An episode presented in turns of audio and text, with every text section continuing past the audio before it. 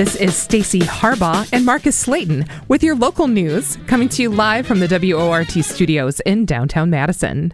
Here's tonight's headlines. Madison based food delivery service Eat Street is struggling to settle a class action lawsuit brought by its employees. Attorneys for the company say it's in dire financial straits and likely headed for insolvency. As a result, Eat Street says it can no longer pay a $1.2 million settlement to workers, reports the Cap Times. That settlement is a result of a class action lawsuit brought by delivery drivers for the company, which alleged Eat Street violated labor standards by failing to compensate workers for expenses and paying under the minimum wage. The settlement agreement has morphed since it was first reached in December 2021. Now it may change again after Eat Street says it's struggling to pay creditors and a search for a buyer hasn't materialized. Attorneys for workers say they're skeptical the company is facing such dire straits since they're still operating and have not declared bankruptcy. Workers are asking a federal court to force Eat Street to abide by their previously agreed to timeline. Madison is gearing up to pick from six options to place a potential train station in the city, bringing it al- bringing along with it federal passenger rail that could connect Madison to Chicago, Milwaukee, and Minnesota. That's as the city hopes to tap into expanded federal funding to increase passenger rail connectivity around the country. But top GOP officials in the state legislature could doom the plan before it even starts. They say they don't support spending any state money on the project.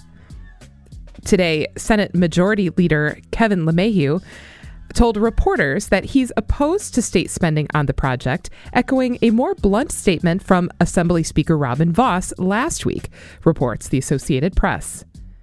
But the early stages of the project could use or would use local and federal funding. It wouldn't require investment from the state. But those GOP statements could still spark federal decision makers to look for a different hub in the Midwest. If this sounds reminiscent of recent history, well, it is. A decade ago, a similar plan to bring federal passenger rail to Wisconsin was killed by former Republican Governor Scott Walker. After receiving around five inches of snow overnight, the city of Madison is extending its snow emergency.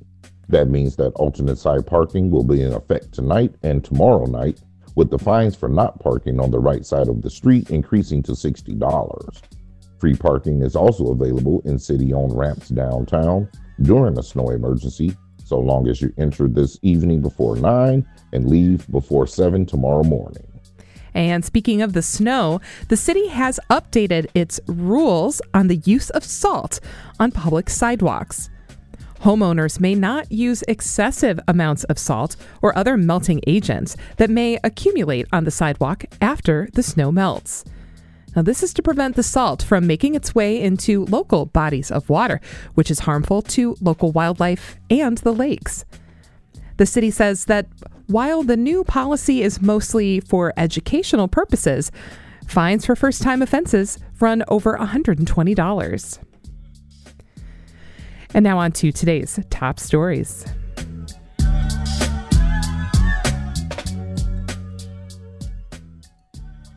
Birth cost recovery collections, also known as a birth tax, are a way for federal, state, and county governments to recoup some of the costs of birth from single parents on Medicaid.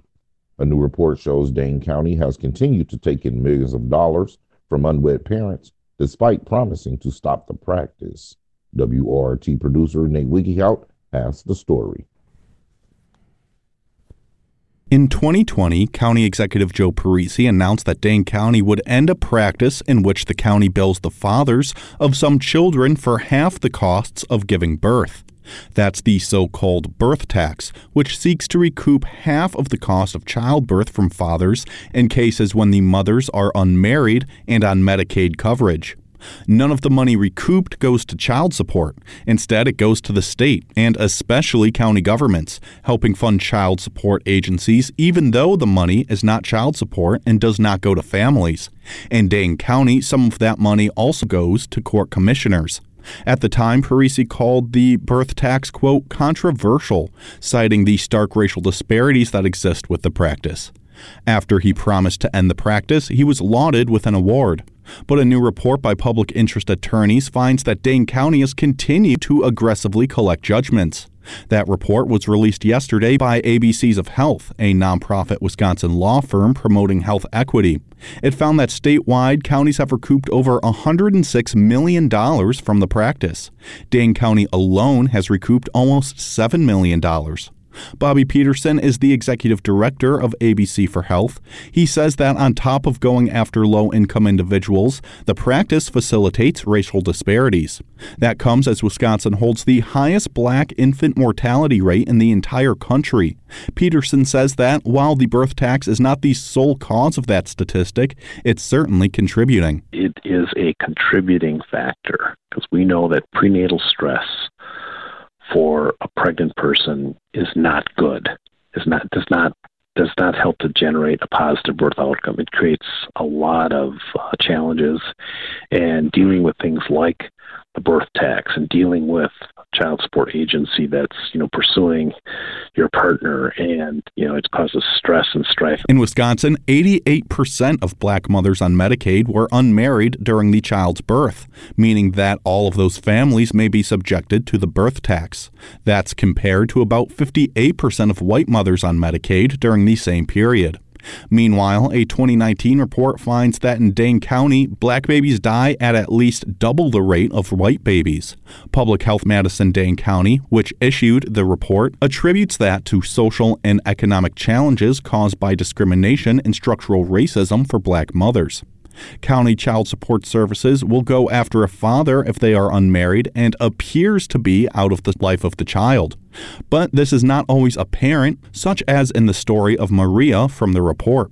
Maria received a notice from her county's child support agency requiring her to disclose the name of the father or be kicked off Medicaid. After putting it off for one week, Maria received another letter telling her that collection would be taking place, despite the fact that the father was her boyfriend and would both care for and financially support the new baby. And while the practice is billed as a way to keep absent fathers involved in the life of the child, Peterson says that the collections aren't child support. But this is a birth tax. This is about repaying birth expenses to the state the federal government and the county taking a cut. None of it goes back to the family, uh, you know, or the child. So it's it's a completely different process. The mother is still able to ask for child support in these situations, meaning that not only does the father pay money to help support the child, but also to the government. And while Dane County put the brakes on new actions in 2020, they doubled down on their previous ones, literally. According to the report, the county took in about $1.2 million from the birth tax in 2019, but in 2020, when they said that they would halt the collections, they collected around $2.2 million from judgments initiated before 2020, especially as the practice can take years to work through the courts. Dane County's Child Support Agency, which implements the policy, did not return a request for comment today. Neither did County Executive Joe Parisi. According to the report, Wisconsin is one of few states to pursue the birth tax and is the most aggressive in the nation. And while not all counties pursue the birth tax, Milwaukee ranks the top collector of birth tax money, currently sitting at over $69 million, while Dane County ranks at number two at almost $7 million. Reporting for WORT News, I'm Nate Wiggy Perhaps the key initiative from Mayor Satya Rhodes Conway is Full Speed Ahead. The mayor's plan to bring bus rapid transit to Madison officially broke ground this morning. WORT reporter Aaron Ashley was on the scene. I'm stood in a parking lot just a couple of blocks from the Capitol. Normally, this lot is empty, but today it's filled with a tent and crowds of people waiting to hear the mayor's announcement of the new upcoming bus rapid transit system. Thank you so much, Secretary. Um, it's really an honor to have you here, um, and it's been a great partnership. And thank you all so much for joining us uh, today. The big news Bus Rapid Transit is finally breaking ground. I am so excited to say that we are finally bringing rapid transit to Madison in a way that is transformative for our community members across the whole region. Mayor Satya Rhodes Conway has made transportation one of her focal points during her time in office. Improving the speed of buses across the city is part of a strategy intended to keep pace with rapid population growth in Madison, one of the fastest growing cities in the state. Over the last decade, the city's added more than 36,000 residents, and that growth isn't expected to slow down anytime soon. Faced with the possibility of tens of thousands of more cars on Madison's streets, and physically constrained by the geography of the isthmus, the bus rapid transit is designed to cut down on the time it takes to get from one side of the city to the other. We all deserve mobility choices to get us where we need to go in a reasonable amount of time. And East West BRT will do that for tens of thousands of people. The parking lot we're standing in, Brayton Lot, will be used to store and organize the materials and crews working on the new bus stations along the first of several lines to be constructed, the East West Line. The mayor says the bus rapid transit line will have ripple effects. With better transportation, she says, comes economic benefits. East West BRT line brings Madison into a league with other cities and regions that we regularly compete with for both jobs and people. And we have to be on the cutting edge of transportation, of housing, and of employment initiatives to make sure that we stay competitive with the other regions and cities around the country that are all looking for the same economic advantages that we're looking for. Also in attendance was Governor Tony Evers, who voiced his support and admiration for all those involved in the Bus Rapid Transit Initiative. Although Mayor Satya Rhodes Conway has repeatedly stressed the need to improve Madison's metro transit system, she's faced stiff opposition along the way. Some have voiced concern with the related and somewhat intertwined project called Network Redesign, which will overhaul the bus system. While network redesign will come with more frequent service, fewer transfers, and more links to surrounding areas, it will also remove some bus stops from service, meaning a longer walk to the nearest stop for some. Final plans for network redesign were approved this summer, and the changes are slated to take effect next June. The second line of bus rapid transit is still to come. North and South Side residents will need to wait until the second phase of the project to have a rapid transit line that runs near them. The City of Madison has responded to these concerns by highlighting the Federal Transit Administration's ridership criteria, which are necessary to meet in order to secure federal funding. Construction of the East West Bus Rapid Transit System will continue through 2023, with the first services scheduled to begin in 2024. Reporting for WORT News, I'm Aaron Ashley. Last week, Wisconsin Red Cross workers voted to strike if a fair contract was not agreed to by, by both the American Red Cross and the workers. The organization was given a deadline of today, today, December 15th, and today the workers announced that the new contract had been signed and the strike had been averted. WORT producer Nate Wieghelp spoke with AFSCME representative Neil Rainford about what led up to the new contract. Last week, Wisconsin workers for the American Red Cross voted to initiate a strike on the group's biggest blood drive of the year just before Christmas. They said that unless a new contract was signed by today, December 15th, they would picket outside the Alliant Energy Center and would not be working the annual holiday blood drive. Well, today is that deadline, and workers and the local AFSCME announced that the workers have signed a new contract averting that strike. Joining me now now is Neil Rainford, representative with AFSCME. Uh, Neil, thank you so much for talking with me. My pleasure. So, just to sort of get things started here, Neil. So, this all started last week on Monday night when employees at six different Red Cross facilities across the state voted uh, to strike ahead of the area's largest blood drive of the year if a fair contract was not signed. So, uh, just sort of kicking things off, what's been going on with American Red Cross workers here in Wisconsin? Why why did they vote to strike? Right. So, the Red Cross employees uh, contract actually uh, terminated in September of 2021, and uh, prior to that, uh, the end of that last contract, uh, the Red Cross employees had asked their employer to enter into negotiations as of August of 21, 2021 for a new for a new contract.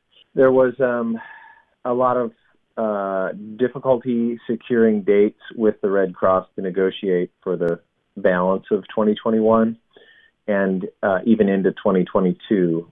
The employees union filed uh, uh, charges with the National Labor Relations Board asking it to um, intervene and um, compel the employer to meet and uh, negotiate in good faith with its employees. Uh, ultimately, uh, negotiations kind of got underway in earnest in the summer of 2022, and there were a number of issues resolved. Uh, but by the deadline for reaching a new agreement that had kind of been established by the parties for September 15th of 2022, there was still at least one major issue outstanding.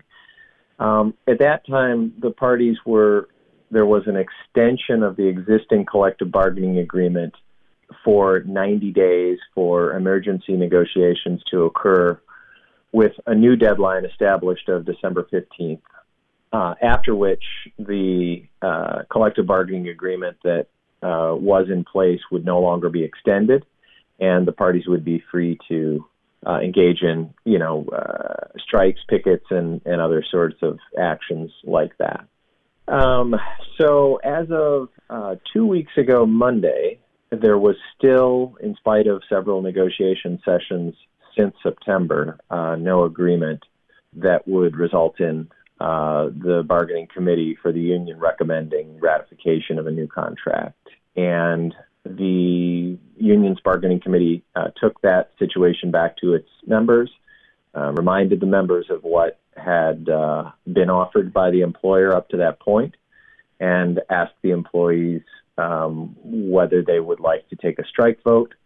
And the employees uh, agreed to take a strike vote and voted overwhelmingly to uh, notify the employer that if there was no agreement reached by December 15th, the employees would be striking the employer's December 23rd holiday blood drive.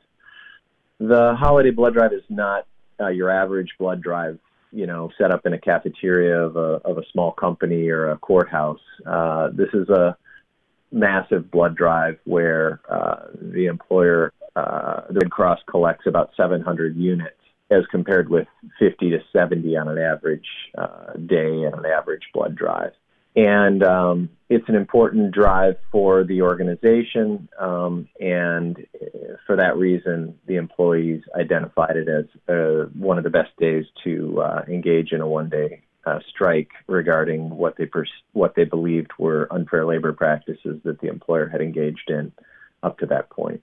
Um, so fast forward uh, to Monday of this week, so December 12th, um, the parties uh, had one final day of negotiation scheduled. The parties negotiated uh, throughout the uh, day and into the well into the evening and night. Um, unfortunately, there was still no agreement reached. Um, but the union left the employer with a uh, final offer and uh, let the employer know that we would recommend ratification of that final offer if it were accepted, and also let the employer know that the following night uh, Tuesday, uh, December 13th, that we would be voting um, one way or another to uh, either accept whatever offer was on the table or uh, to reject that offer, in which case there would be no more ratification meetings scheduled and um, the parties would you know past the deadline at the 15th and the strike would um, would occur on the 23rd. Um, just moments before uh, the part the union assembled for its membership ratification vote, the employer uh, reached out to the union via email and uh, conceded uh, to the union's demand for a wage increase that was fair and equitable to all employees across the organization. The bargaining committee met uh, on an emergency basis and uh, right at the outset of the ratification meeting and agreed to recommend ratification of it. And subsequently, it was explained to the members of the bargaining unit uh, who negoti- uh, who debated it and uh, ultimately voted overwhelmingly to accept uh, the new contract. Uh, so, so as I mentioned before, and, and as you have mentioned now, the strike has been has been called off after you you have made this agreement. Uh, so, what what does this new contract say, sort of specifically? What's in this new contract that was not in uh, any of the previous ones that were discussed? So, the big change that led to an ultimate agreement is the Red Cross's willingness to continue to fund a pay structure that rewards employees for continuing employment with the Red Cross. It, the Red Cross and the union have long agreed to a wage schedule in which, as employees uh, continue to work for the employer at um, increments of three, uh, seven, nine, and 13 years, they are paid uh, increasing uh, step increases over that period of time. And the, the total value of all of those step increases over those first 13 years are about $8 per hour. And they come in increments of a dollar or two an hour, depending on which step and what time.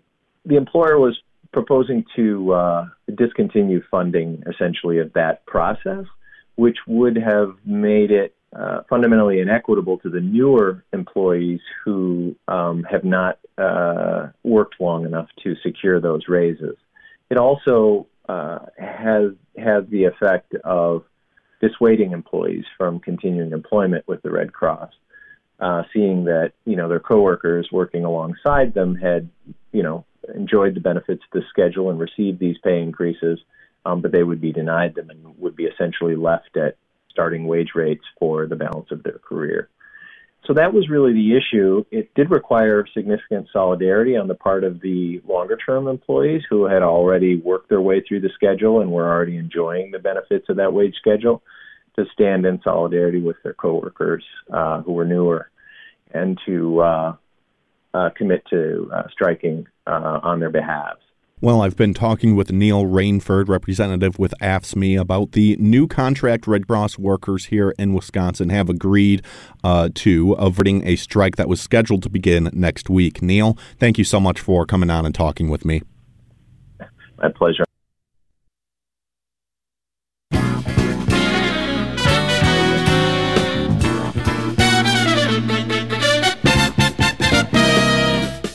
Time is now 6:33 and you're listening to the local news on WORT.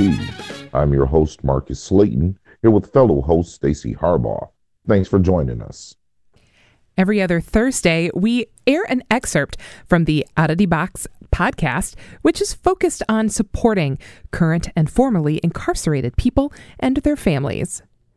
This week, contributor D Star sits down with Dee Dee Morgan, the first black woman warden to serve at the Oak Hill Correctional Institute.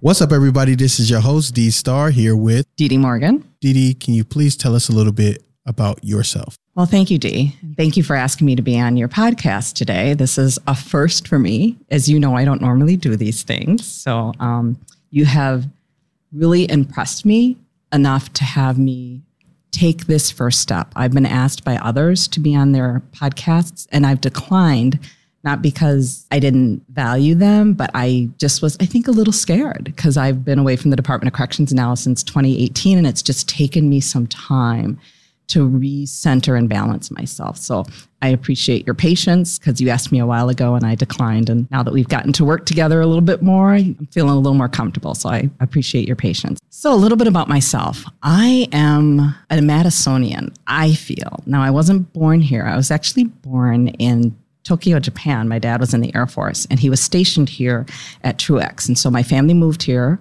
We were supposed to be here temporarily. And when my dad was reassigned, my mother said, look, I have four little girls. I need to settle down and you know have some stability. So my parents remained here. I'm the fourth of those four girls, um, and so we stayed here in Madison. I grew up here, went to East High School, and uh, then went to UW Whitewater with a degree in social work.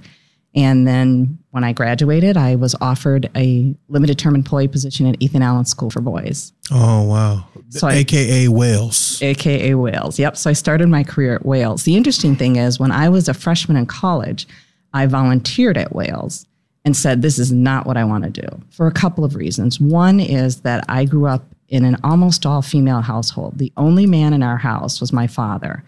And so then to go and volunteer at a facility that was all boys, I was really quite out of my element.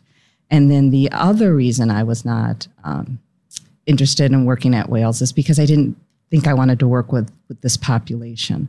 So um, the inmate population, right? Right, with the inmate population. I didn't know what I wanted to do, but I had a uh, my parents had a family friend who had a, a position that was that had become open, and he said I could be a limited term employee, and so I went there and I loved it. Literally within a matter of three days, I realized that God was taking care of me and put me at that facility. When I graduated in 1984, it, there were social workers everywhere. You didn't need a social work degree, and it, there was no certification required. So when I graduated with that degree, it was very difficult to get a job. So um, I was fortunate enough to not only have someone say, "Look, you can come and work here," but for someone to see that I had an affinity to that kind of work. And so I, I was with the Department of Corrections for 18 years. I did leave the agency three times, but I came back every single time. so, what about Wales led you to want to be in corrections? Oh, well, the first thing is I started there on my 23rd birthday, and young men could be there until up to their 19th birthday. So I wasn't that much older than they were. And I don't really, I'm not sure I remember how to navigate that, other than that there were a lot of staff there who were very supportive. But I just found the process to be very challenging, very interesting, very different than anything I had experienced. I would frequently read one of the young men's file and just wonder how they are still functioning and still able to you know, smile and say, Good morning, Miss Morgan, or How are you, Miss Morgan? Um, there was a lot of trauma there. There's a lot of hurt there. They inflicted a lot of hurt, but they, many, many of those young boys and men had been significantly harmed as well. So you stayed at Wells for how One long? year. And then you moved on to to work in the uh, juvenile aftercare program here in Madison. So I worked with youth coming out of Lincoln Hills and Wales that were wow. that were in the Dane County, um, Rock County, I had Iowa County. I had a couple of counties so, that I worked with. I had somewhere around 17 jobs. So I'll, I'll do my resume. I'll, I'll, I'll try to make it brief. So I started at Wales. I was there for a year, and then I became a juvenile aftercare agent working with kids coming out of Ethan Allen and Lincoln Hills. I was there for about a year, and then I was offered a position on the juvenile parole board. And all of these jobs were limited term employee positions. None of them were permanent positions. So I went to be on the juvenile parole board, and then I was offered a permanent position. Now, mind you, in the meantime, I am desperately trying to get a permanent job with the state. And I'm taking those state exams, and I'm not scoring very well. So persistence is one of the things that, that I've learned because I don't test well. So I wouldn't even be able to score high enough to, inter- to interview, let alone, you know, have an interview. So then um, I was actually uh, asked to leave the juvenile parole board and become work for the department's equal opportunity employment office, the affirmative action office. And I remember seeing the affirmative action director. It was at Crazy TV Lenny one one Saturday, and she said, "You know, we're looking for an equal employment opportunity specialist. Would you be interested?" And I looked at her and said, "You know, I don't know a whole lot about civil rights other than my experience as a black woman." And she said, "Yeah." I, she said, I can teach you the law. She said, What I can't teach you is how to write a report, how to interview an individual, how to turn an interview into an interrogation, how to testify in court. So she really, at that moment, in that 15 minute conversation, taught me about skills versus knowledge. And I took that with me for the rest of my career. So I became the department's equal employment opportunity specialist for four years. And then my boss left the department and she went to Department of Transportation and I interviewed for the position and he did not get it. And I was pretty salty. I was actually I was quite quite frankly I was angry because I was in an acting the acting position at that point. And um, when somebody else got the job, then I ended up having to train that individual, and that just wasn't very comfortable for me.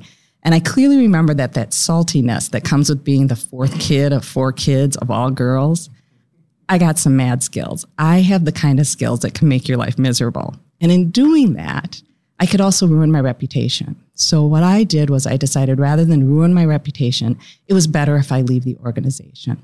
So I left the Department of Corrections, went to Department of Transportation for 10 months. It was my first supervisory position. Didn't understand it. It wasn't like when I started with the Department of Corrections that I understood the statutes, that I understood the, in, you know, what we were doing. It just wasn't interesting to me. So then I interviewed for the uh, human resources director for the Wisconsin Correctional Center system.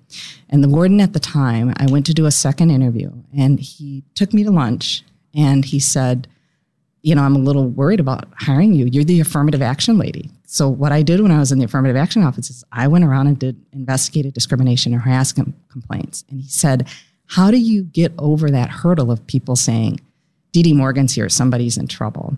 And I told him that, you know, my job as an investigator was not to prove what people said happened, but to go in and find out what happened. And that requires a certain level of credibility, and that I have that. And he actually hired me, and I stayed there for four years. And then I realized that I wanted to try something different, and there was a human resources director position at Stoughton Schools.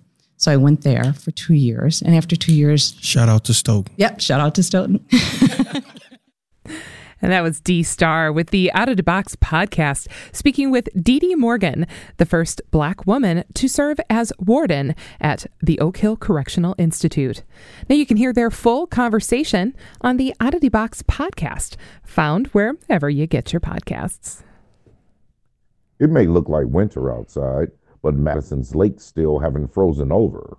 Don't worry, next week's cold weather should bring safe ice our way by the weekend. To prepare for ice fishing, to prepare for ice fishing season, Nate Wiggyhout and Pat Hansberg break down the different ice fishing strategies on this week's Fishy Business.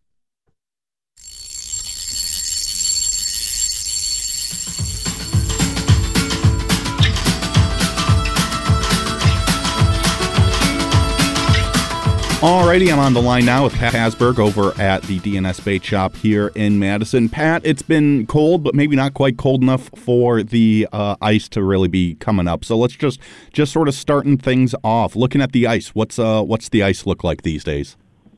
Well, there's not much of it to look at, to be honest. It was uh, earlier this week. We had some ice up on Cherokee. I actually was out uh, Sunday afternoon, got into some decent bluegills, but the ice was on its way out then, and actually one guy went through on Sunday. Then on Monday, I heard that three guys went through, and then on Tuesday, I heard another three guys went through. So that, uh, and by Wednesday, nobody was fishing up there. So um, it's uh, now we got the snow that came in, and uh, with some cold temps on the way, though, we're optimistic that things should lock back up pretty soon. But as of right now, there's no official ice that I know of around town. Don't yeah, don't be uh, don't be going out there unless the uh, ice is safe to go. Hopefully, like you said, a couple weeks here, maybe even next weekend, uh, it's looking like we may have a little bit of ice to uh, go out on. So, uh, just to just to sort of start things off here, let's. I know there's not a ton of action happening these days. Like I said, it is cold, and not a whole lot of people are out there. But uh, from what you've been hearing, wow, how has the how's the fishing been around town lately? Well, uh, yeah, with without much ice to fish, you know, I, I don't get a ton of reports in the shop, but folks are still doing well, uh, fishing for walleyes from shore and, and in a boat if you can get out. But most of those fish are shallow right now, uh, chasing bait fish around. So uh, they they've been uh, shore anglers have been have been doing really well. Uh, good areas to check out are the University shoreline down, uh, you know, near the Union down there. We got uh, the Tenney Park breakwall is always a good spot to check. Uh, on Lake Monona, they've been doing really well along the city shoreline, down along uh, John Nolen Drive and that down there. And the muskie bite on Lake Monona and Waubesa uh, still continues to uh, be pretty good if you can uh, launch a boat and get out. Um, there's uh, definitely still uh, some hungry muskies out there. Now, Pat, that's that's sort of what we got for a fishing report this week. Not too much going on, at mm-hmm. least not until the uh, the ice sort of really starts to form here. And as much as I sort of bemoan ice fishing uh, here and there, I do go out ice fishing uh, quite a bit in the winter. Uh, and one thing that has always sort of uh, uh, puzzled me a little bit is the there's really two big ways to to ice fish, and that's to use a tip up and to use a, a pole. So just to sort of sort of start things off here, tell me tell me what a tip up is and how it sort of differs from just like a regular regular pole ice fishing. Sure. Uh, yeah. Well, for folks that aren't familiar, uh, a tip up is a, a flat board that uh, sits stationary over a, a hole that you drill in the ice. And uh, you, if folks have seen folks out ice fishing, uh, they they have a flag on them. So it's a it's a it's a system that you set up with a, a line down in the water, and it, it's connected to a, a spool that ha- is on a spindle that turns a uh, a thing that holds your flag. So when a, when a fish uh, bites on your line, it turns that spindle and sets the flag from which is set when it's set is down, and then it sets uh, the flag will go up. So when when you get a flag that goes up, you go over and uh, pull the line up uh, hand over hand, and it's um, it can be a really great way to extend your options. I guess um, I know when I'm out, I like to um, I'll, I'll usually jig with a, a jig pole for maybe panfish or something, but then uh, set a few tip ups out, uh, you know, with with a, uh, a large shiner uh, minnow on there, and um, you know, the, it's it's a it's like I said, a great way to expand your options, and you know, maybe tie into a, a nice uh, pike or a walleye or bass, um, and and yeah, it's just uh, spreading things out a little bit that way. I agree with you there. I usually have at least one tip up and a and like a little jig pole going out in the water whenever I go out. Uh, you know, just something, just sort of uh, expanding the options a little bit. Well, what what what are sort of the the pros and cons and sort of the differences between the two? I know you said you know more likely to catch a, a bigger pike with the the tip up and things like that. So let's let's sort of go over some of the pros and cons of each. Well, you know, uh, with a with a jig pole, you have the um, opportunity to move around. It's you have it in your hand and you can drill a, a bunch of holes and kind of hole hop is what is what folks call that. Uh, so the advantages to having a jig pole is, is that you can move around, and, and the other big advantage is that you have the option to give your bait that's down there a little more life uh, by jigging. Um, with the tip ups, it's really just um, you know a stationary line that just kind of sits down below the ice and you kind of let the bait do the work that's down there. So you're you're you're putting your bait down there alive, and uh, it's it sits down there. Um, but you know it you, you don't get a lot of action uh, with uh, the lure or the bait that's down there. So it just kind of sits stationary. But you know the pike this time of year are cruising around down there. Their metabolism is, a little uh, lower and they're not moving as fast. Uh, so they're looking for easy meals. And so if they see a shiner under the ice, uh, just kind of hanging out there, they, a lot of times they'll come up and inspect it. Um, but you know, if if if they don't uh, like what they see, they might just swim on. Whereas if you're if you're if you were jigging a lure down there, you have the opportunity to kind of entice that fish in a little bit more. But having tip ups out, uh, like we've said, is uh, you know a great way to just expand your reach and expand your options. And you know you you just never know. It's always always exciting when you see that flag pop on a tip up that's for sure. And with the the jig pole what sort of what sort of lures do you usually use for for the jig pole when you're ice fishing? Well it, it, it depends on what you're fishing for but uh, like i said generally if i'm out uh, say pan fishing looking for bluegills or crappies or perch in shallower water. Um, I'm, I'm using small jigs there, but um, you know later on in the season when we get ice out over the bigger bigger water, I'll go out to mid lake humps and I'll set tip ups out there, and I'll set them up for walleyes, which is generally a, a smaller minnow on the tip ups. But then uh, the jig pole too is uh, something like a uh, a Jigging Rap made by Rapala, or just a, a jig tipped with a minnow and you know just like I said, kind of hole hop around and you look for fish, and um, that jigging action on your jig pole will a lot of times uh, bring fish in. But having the stationary lines out there is just a, another another option to expand your reach. Well, Pat, we're uh, sort of wrapping up here. Do you have, you know, for people, you know, getting ready for ice fishing here. Like we said, maybe another week or so we'll have some some good ice out there for some good ice fishing. Any final advice for people to uh, to sort of know as we get ready for uh, ice true ice fishing season here in uh, Madison? Well, you know, I, I just have to encourage everybody to be safe, and uh, like I said, if you if you if you got some some water that you're interested in fishing, uh, I would encourage folks to look for other folks that are already out there and already traveled on the ice.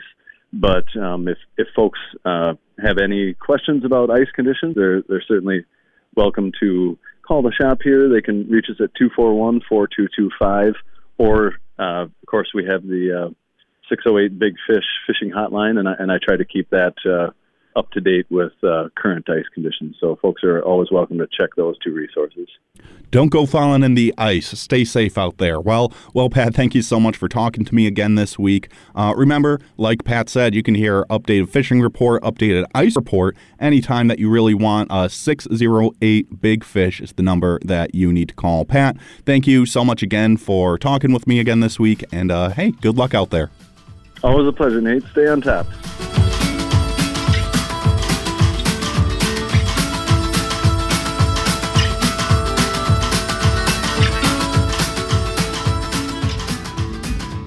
For all the Santa's helpers running around buying presents for children, you may want to think about the tantrums your thoughtful gifts could possibly bring.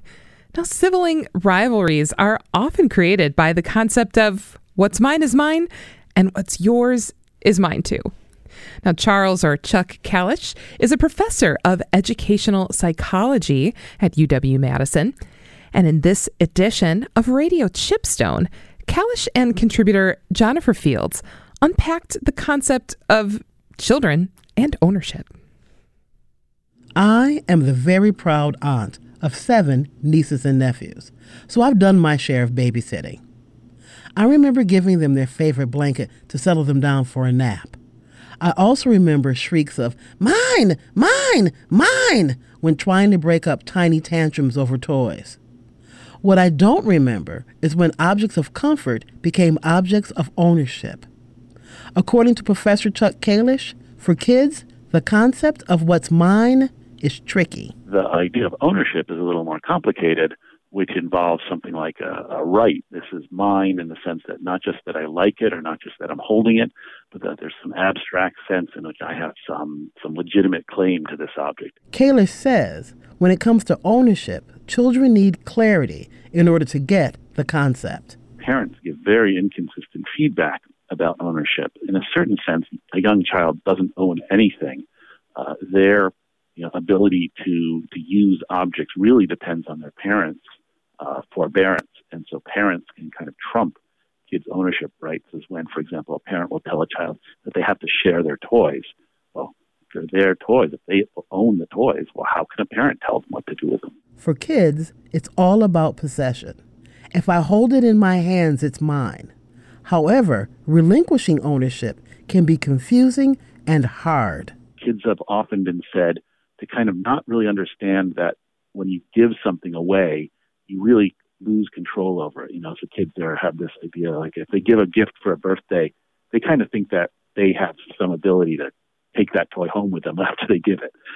And so that, that one of the really interesting things about ownership, different from other kinds of rights or, or, or statuses that we have in society, is that it can really easily be transferred.